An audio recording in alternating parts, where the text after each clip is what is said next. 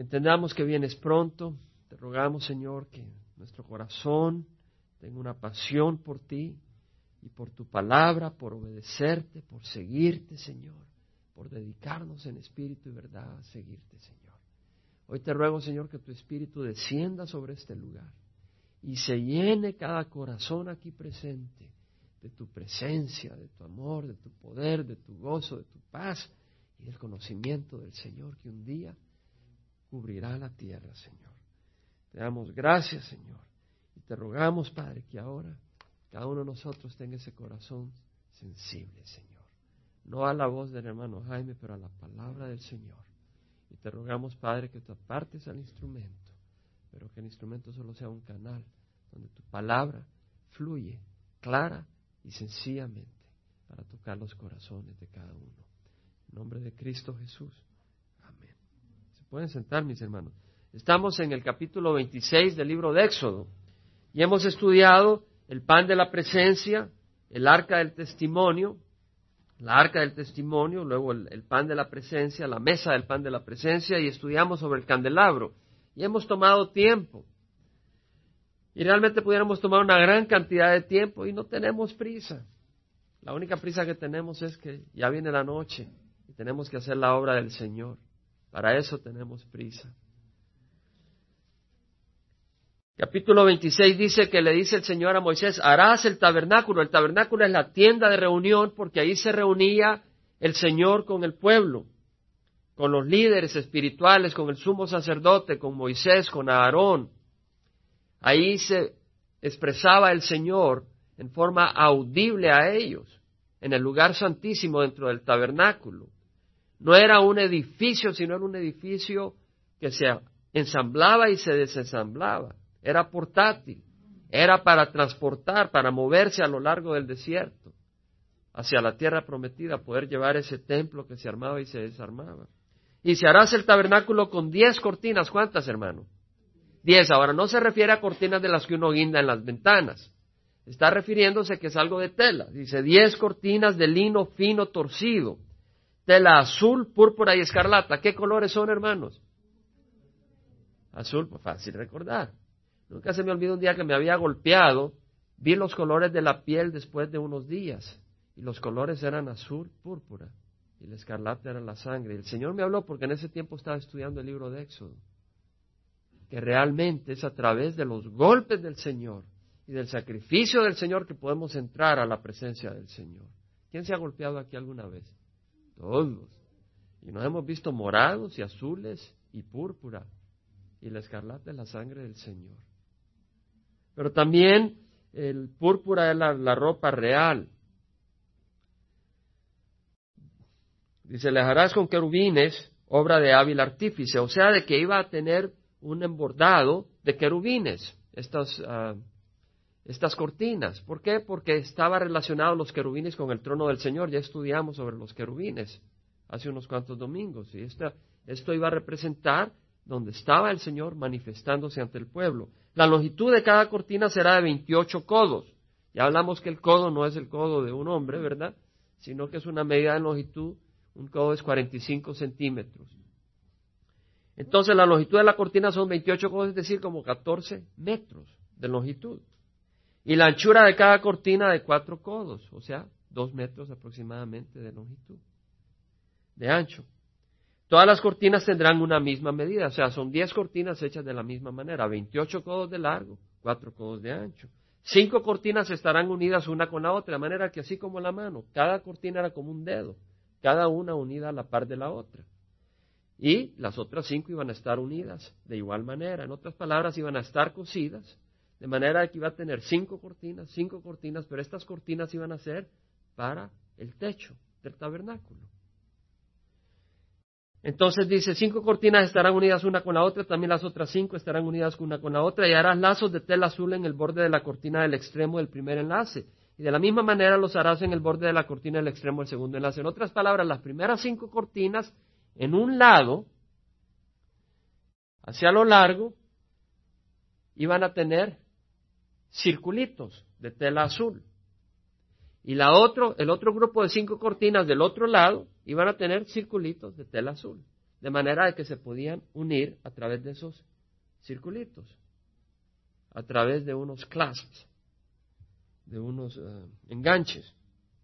Hará 50 lazos en la primera cortina y hará 50 lazos en el borde de la cortina que está en el segundo enlace. Los lazos se corresponderán unos a otros. En otras palabras, son como, ¿cómo se dice en español? Los que saben coser. Ojales, como ojales, pero no son ojales, sino que no está dentro de la cortina, sino que salen de la cortina. Se llaman ojales también, pero saben a que se, pueden imaginar, ¿verdad? Harás además 50 broches de oro, ¿verdad? Y con los broches unirá las cortinas una a la otra de manera que el tabernáculo sea una unidad. En otras palabras, cinco cortinas de 28 codos, o sea, 14 metros de largo, y luego dos codos cada uno de ancho, son 10 codos de ancho, 10 codos de ancho, se unen, forman 20 codos de ancho. Lo vemos, hermanos. Más o menos lo visualizamos. Harás también cortinas. Ahora, los broches iban a ser de oro. Todo lo que estaba en el lugar santísimo, en donde el lugar santísimo iba a estar.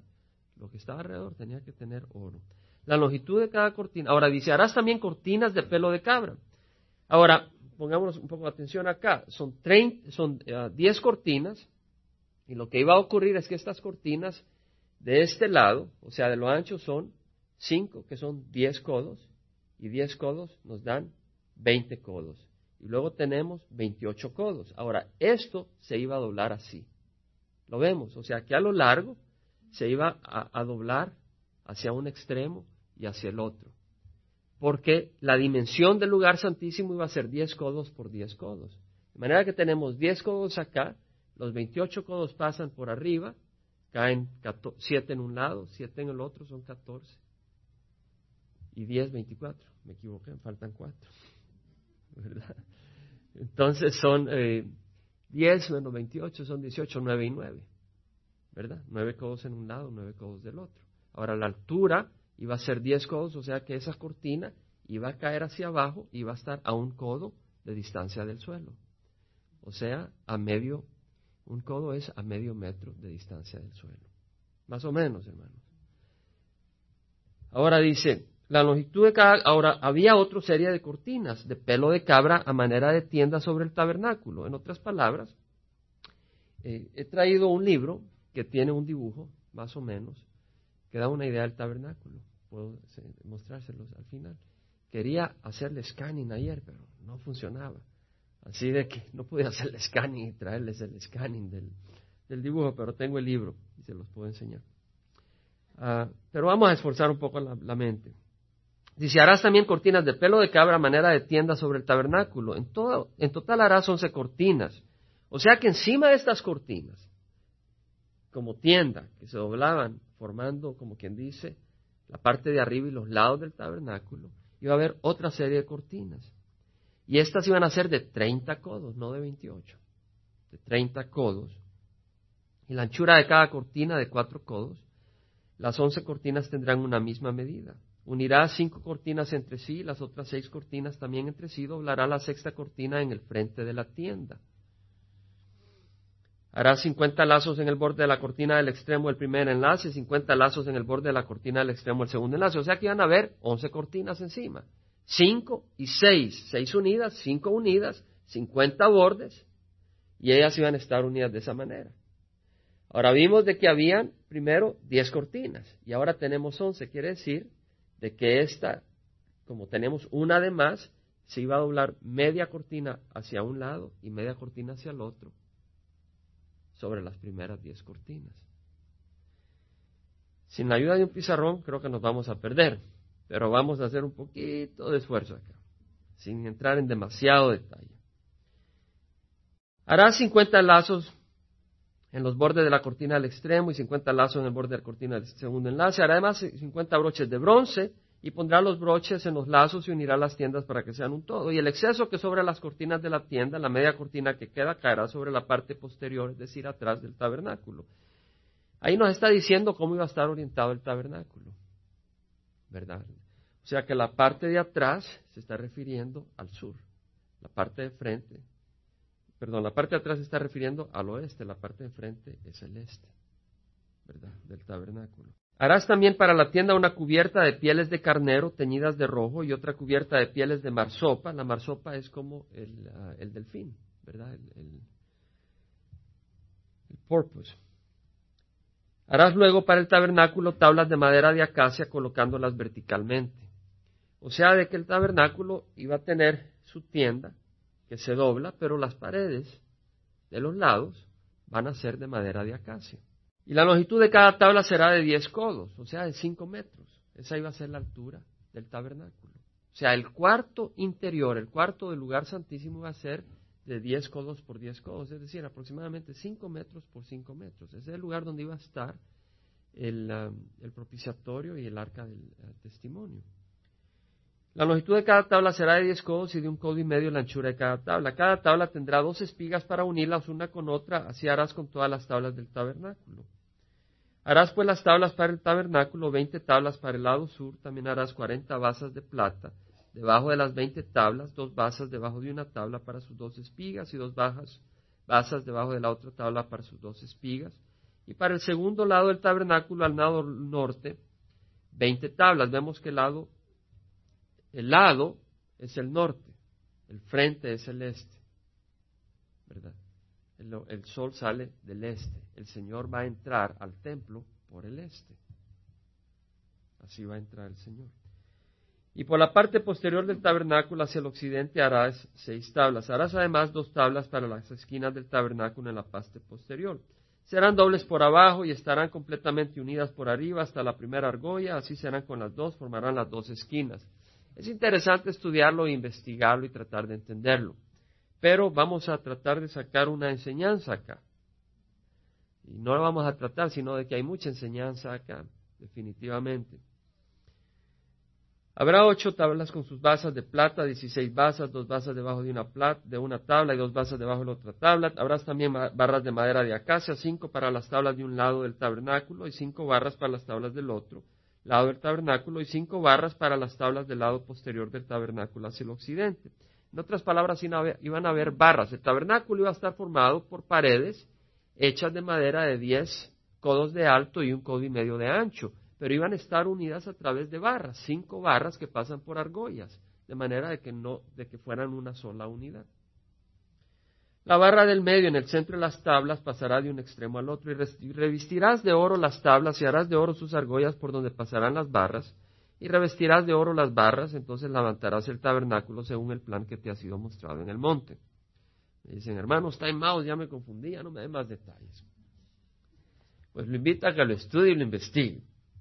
Pero lo que quisiera traerle a su mente es de que veamos el detalle con que Dios explicó la construcción del tabernáculo. Hay una riqueza de detalle.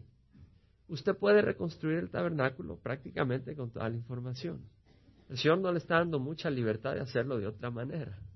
Le está diciendo exactamente cómo quiere ese tabernáculo. Y lo, está diciendo que lo quiere de oro. Y lo quiere de telas preciosas, lino fino, púrpura, azul, escarlata y distintos tipos de tela. Y al final eh, un cuerito de, de, ¿cómo se llama? Marsopa. Marsopa me suena marzapán, pero no es marzapán. Eh, pero a este, a este, a este cetáceo, ¿verdad? Que se parece al delfín. Y de esa manera lo agarraban con lazos contra el suelo para detener el tabernáculo y protegerlo también del calor y del clima. Pero veamos el detalle, el cuidado y el amor. Ahora, hermanos, el tabernáculo no es el lugar donde habita Dios. Porque Dios no habita en templos hechos por manos humanas. La palabra del Señor nos enseña a través de Pablo, cuando estaba en Grecia, hablando de que el Dios que hizo el mundo y todo lo que en él hay, puesto que es Señor del cielo y la tierra, no mora en templos hechos por manos de hombres ni es servido por mano humana como si necesitara de algo, pues Él da a todos vida y aliento y todas las cosas. El Señor no mora en templos. Él se manifestaba en el tabernáculo, pero Él no mora en un templo. Él mora, sin embargo, en nosotros. Y podemos ver el cuido, la dedicación, el honor que el Señor le da a un tabernáculo hecho por manos humanas. podemos darnos cuenta el honor y el amor y el cuidado que el Señor podrá tener para un tabernáculo donde realmente Él habita, que somos sus hijos. Y la Biblia nos habla de eso en el Salmo 139. Vámonos adelante al Salmo 139, versículo 13. Hermanos, ese tabernáculo era precioso. Ese tabernáculo era impresionante. Ese tabernáculo estaba diseñado de una manera tan especial y el Señor había dado tanto detalle porque quería que fuera lo mejor que pudiera ser. El versículo 13 dice, David, tú formaste mis entrañas. No fueron las manos de Moisés ni las manos de hombres, sino el Señor mismo. Tú formaste mis entrañas, me hiciste en el seno de mi madre. Te alabaré porque asombrosa y maravillosamente he sido hecho. Maravillosas son tus obras y mi alma lo sabe muy bien. No estaba oculto de ti mi cuerpo cuando en secreto fui formado y entretejido en las profundidades de la tierra. Tus ojos vieron mi embrión y en tu libro se escribieron todos los días que me fueron dados cuando no existía ni un solo de ellos. Todos los días, aun cuando se construía este tabernáculo, que un día iba a ser residencia del Señor, estaban escritos en el Señor. Cuán preciosos también son para mí, oh Dios, tus pensamientos, cuán inmensa es la suma de ellos. Si los contara serían más que la arena. Sabemos que la arena del mar está llena de granitos de arena. Y el Señor nos dice que sus pensamientos para nosotros son más abundantes que los granos de arena que hay en toda la tierra. Vemos lo delicado que era el tabernáculo humano, hecho por manos humanas. El tabernáculo donde realmente habita el Señor es mucho más precioso ante los ojos del Señor. Como referencia lo menciono nomás. Primera de Corintios 3:16 dice el Señor, ¿no sabéis que sois templo de Dios, templo de Dios, y que el Espíritu de Dios habita en vosotros. Ahí se habita el Señor. El Señor habita en nosotros. El Dios del universo habita en nosotros. El Dios del universo habita en nosotros. Ahora, si yo lo dijera y no estuviera en la Biblia, encarcélenme, pónganme en un sanatorio, porque eso suena a locura. Eso es locura para la mente natural. Pero imagínese la honra que nos da el Señor de venir a habitar en nuestras vidas. Y el amor que nos tiene el Señor.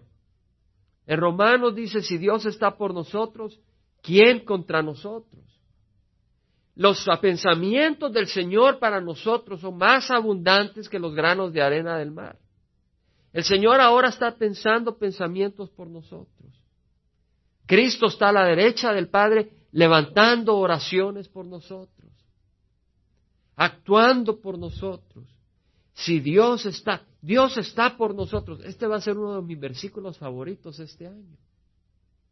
Si Dios está por nosotros, ¿quién contra nosotros? Muchas veces los versículos los tenemos acá.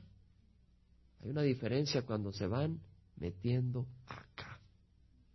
Este es uno de los versículos que está haciendo una transferencia en mi vida pasando de acá a acá. Si Dios está por nosotros, ¿quién contra nosotros?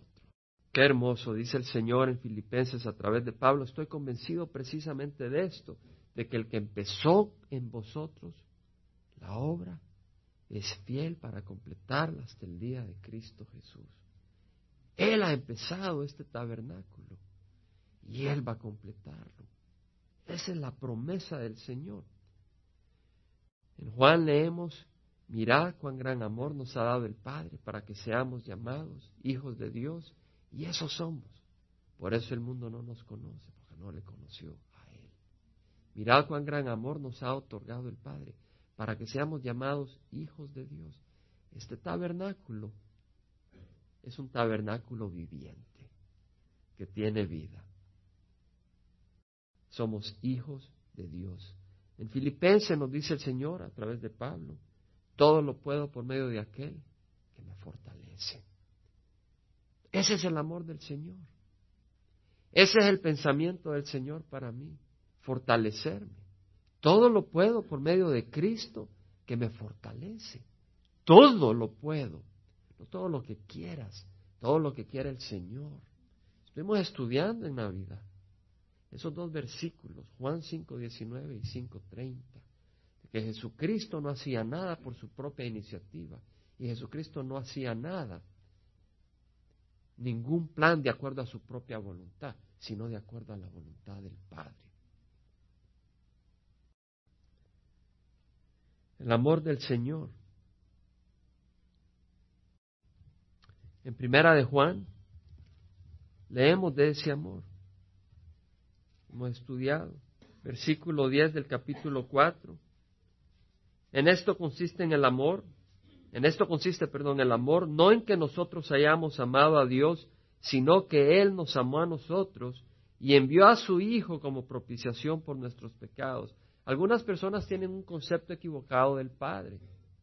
Algunas personas creen que el Padre es ese juez sin misericordia y el Hijo, Él es el único misericordioso.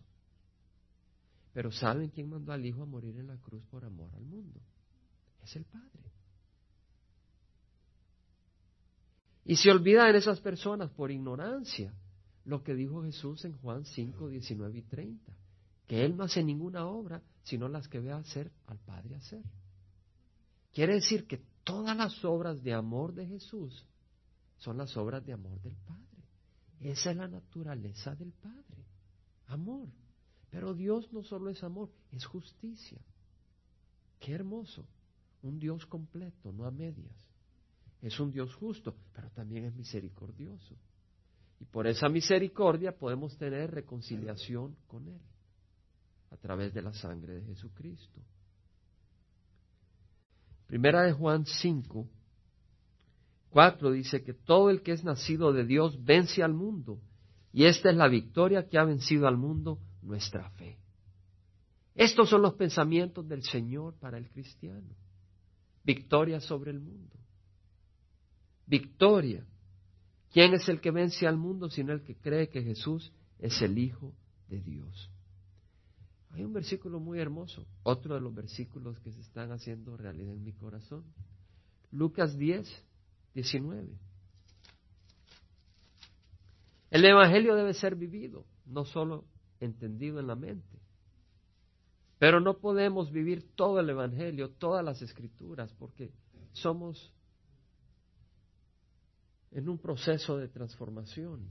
No hemos sido completos todavía. Somos espiritualmente completos, doctrinalmente o teológicamente completos, pero estamos en el proceso de completación, de santificación. En 5, eh, perdón, Lucas 10, 19 dice el Señor, es el Señor, dice, mirad, en otras palabras, poned atención, os he dado autoridad para hollar sobre serpientes y escorpiones.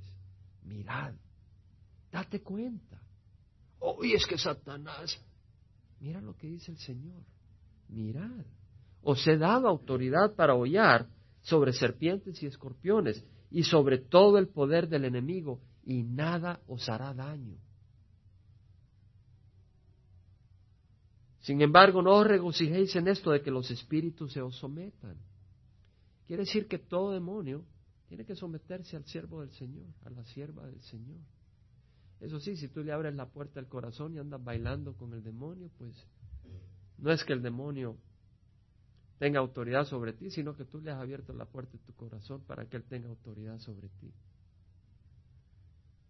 No regocijéis en esto de que, los, de lo que los espíritus se os sometan, sino regocijaos de que vuestros nombres están escritos en los cielos.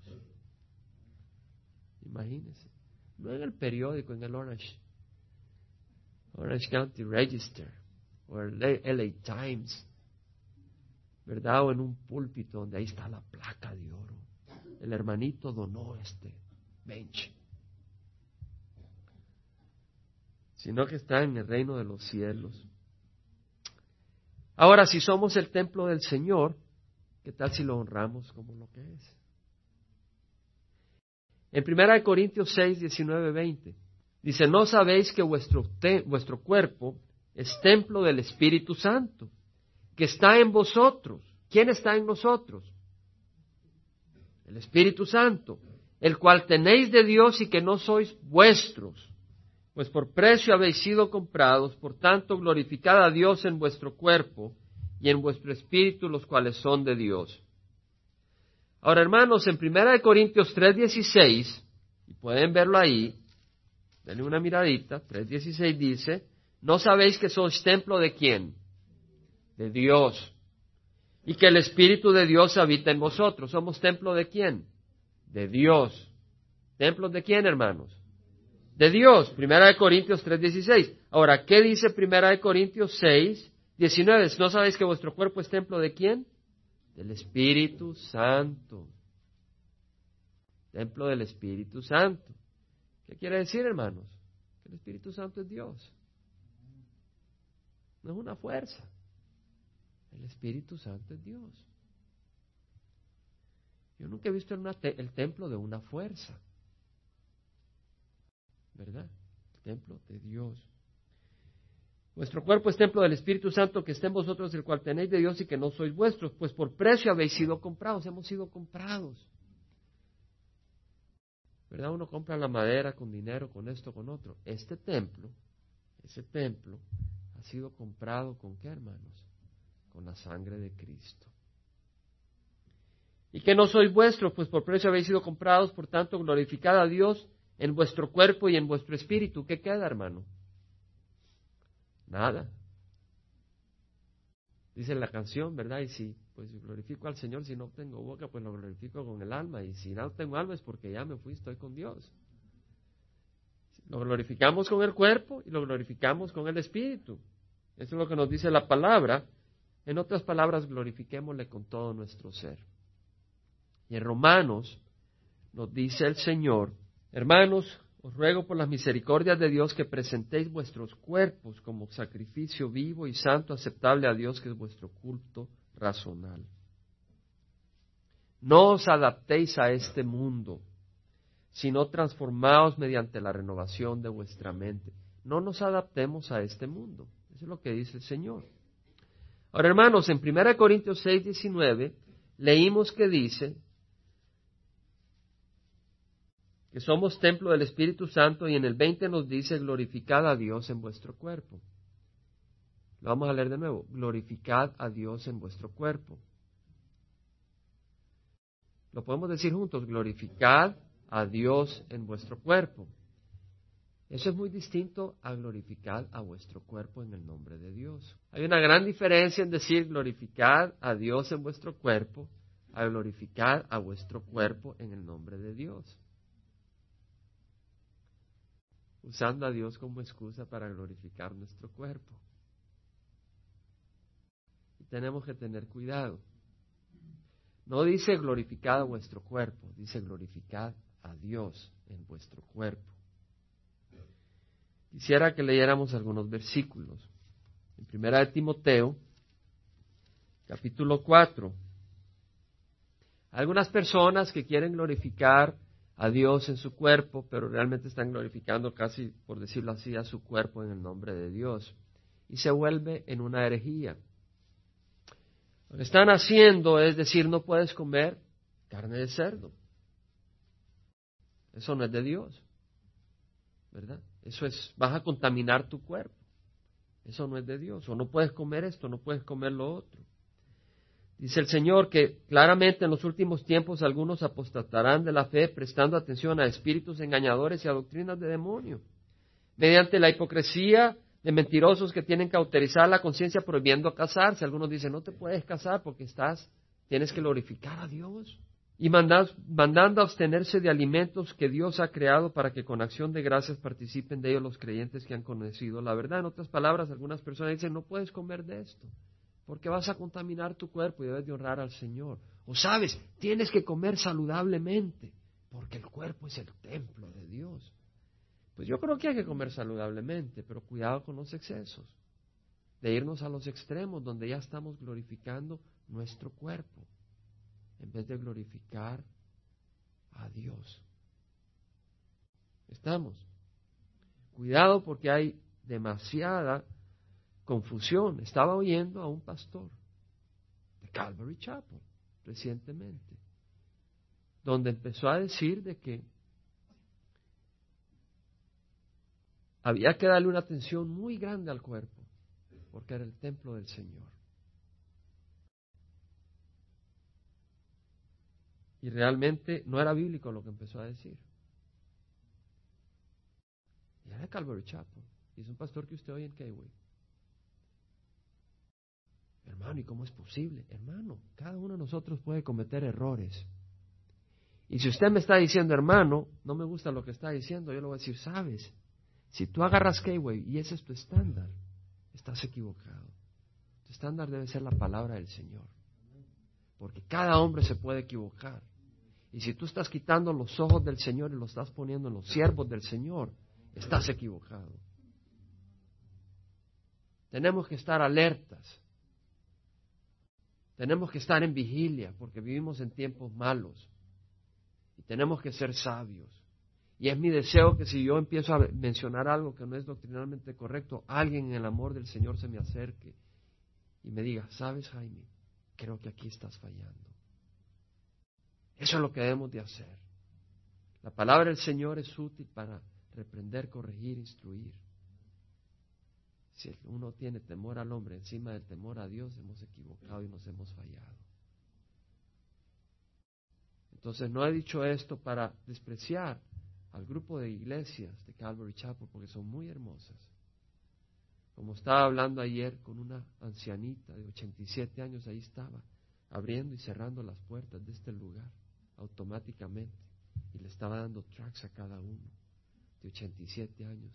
Me empezó a compartir que ya solo le quedan dos mil dólares en el banco y los está usando para mandar tracks a todo el mundo. Y cuando se le acabe, el Señor verá qué hace.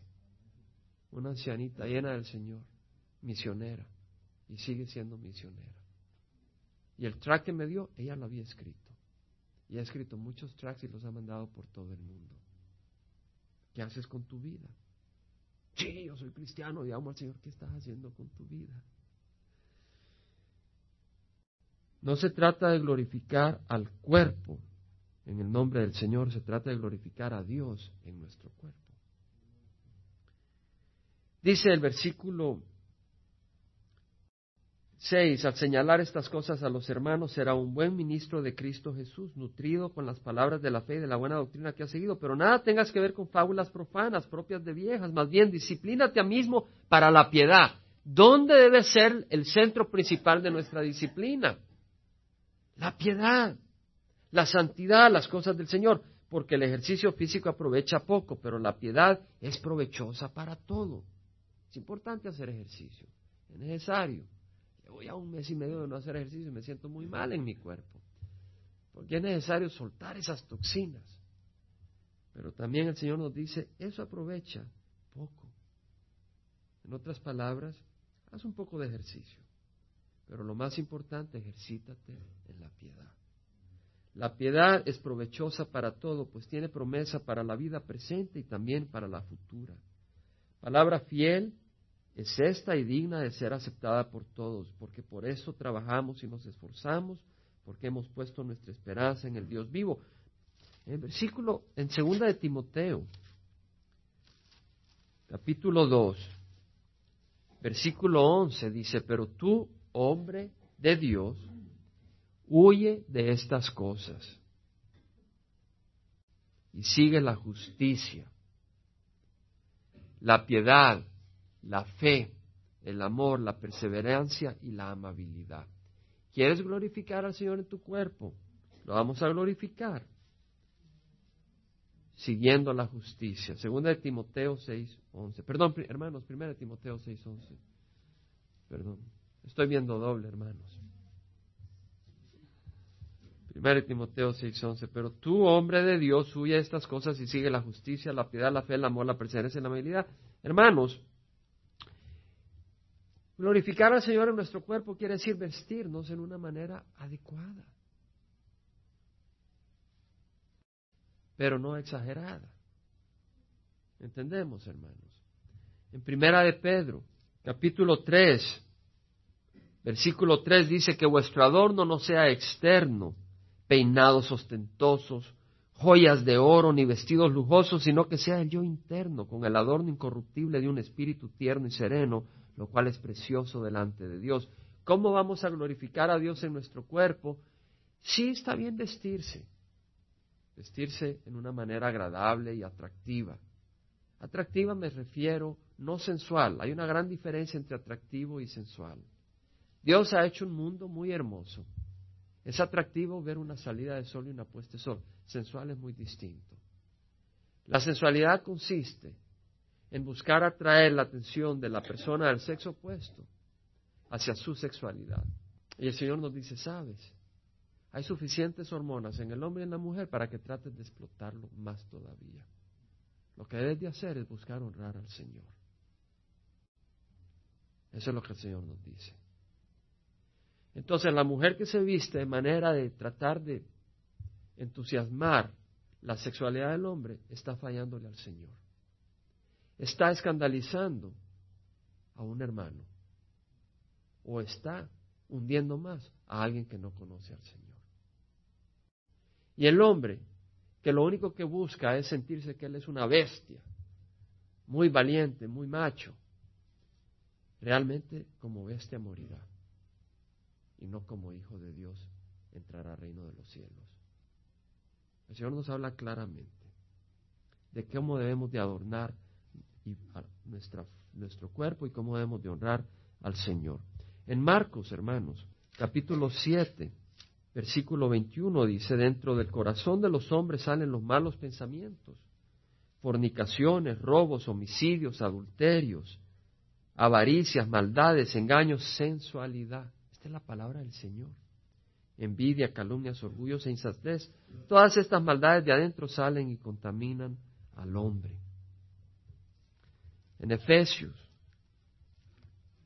Efesios 5, versículo 3 dice que la inmoralidad y toda impureza, impureza o avaricia, ni siquiera se menciona entre vosotros como corresponde a los santos ni obscenidades, ni necedades, ni groserías que no son apropiadas, sino más bien acciones de gracias. 5.3, Efesios 5.3. Hermanos, ¿cómo vamos a ahorrar al Señor en nuestro cuerpo? No se trata comprando ropa carísima, no se trata comprando ropa sensual, no se trata yéndonos a los extremos en alimentos o en ejercicio físico, se trata en hablando en una manera apartada de la inmoralidad y de la impureza. Se trata glorificando al Señor con nuestras palabras, teniendo palabras de vida y no de muerte. Se trata mostrando respeto, mostrando bondad, mostrando rectitud, misericordia y amor. No seáis partícipes con ellos, dice el Señor en Efesios 5, 7. Antes erais tinieblas, pero ahora sois luz en el Señor, andad como hijos de luz. En eso consiste glorificar al Señor en nuestro cuerpo, en andar como hijos de luz. El Señor dice, no os preocupéis por la ropa, no os preocupéis por lo que coméis. Sí, planear, sí trabajar, sí ir a la tienda y comprar. No vas a venir aquí desnudo, ¿verdad? No, pues yo no me preocupo con la ropa. No, eso es un descaro. El Señor dice no pases angustiado, pero no dice no, no tengas una manera apropiada y, y respetuosa de ser. No quiere decir, ah, pues ya no me cuido, ya ni me lavo los dientes, ni nada, y estás ahí en la iglesia, hermanito, ¿cómo está? ¿Cómo está? Ay, Señor, ¿qué le pasa? No, pues me siento mal, no sé, tienes que dar una mentirita ahí porque te da pena decir de que el aliento te golpeó y casi te botó al suelo. Por amor a tu prójimo, lávate los dientes. No, pues yo no me baño porque no me preocupo por mi cuerpo y pasan cuatro días y estás ahí que nadie se sienta alrededor tú y dice, ¿por qué no me ven mis hermanos ni me abrazan? Por amor a los demás tienes que tener higiene. No estamos hablando que descuides tu cuerpo, pero estamos diciendo de que lo uses para la gloria del Señor, no para la gloria del cuerpo. Hermanos, somos templo del Espíritu Santo. Le vamos a dar gracias al Señor por su amor. Vamos a pararnos. Juan, esa canción, te damos gracias, Señor. Es muy hermosa. Primera vez que la cantas tú dirigiendo, pero está muy hermosa, así que pasa. Vamos a darle gracias al Señor. Padre Santo, te damos gracias que tienes tanto detalle para el tabernáculo, Señor. Tanto detalle, Señor, para tanto detalle para un edificio hecho por manos humanas. Y tienes mucho más amor para nosotros, porque tú habitas en nosotros. Ayúdanos, Señor, a, honrarte en nuestro cuerpo, en una manera que entendamos espiritualmente y no naturalmente, Señor. Sí, ayúdanos a cuidarnos, Ayúdanos, Señor, cuando estamos enfermos, danos sanidad. Ayúdanos a, tener sabiduría cómo comemos, Señor. Pues tú dices de que todo ha sido dado para que podamos comer. Pero danos sabiduría, Señor, pero no una obsesión por estas cosas. Que tú seas nuestra pasión, Señor. Ayúdanos, Señor, a en lo que hacemos, en lo que pensamos, en lo que decimos y en lo que dejamos de hacer, Padre. Te lo pedimos en nombre de Cristo Jesús.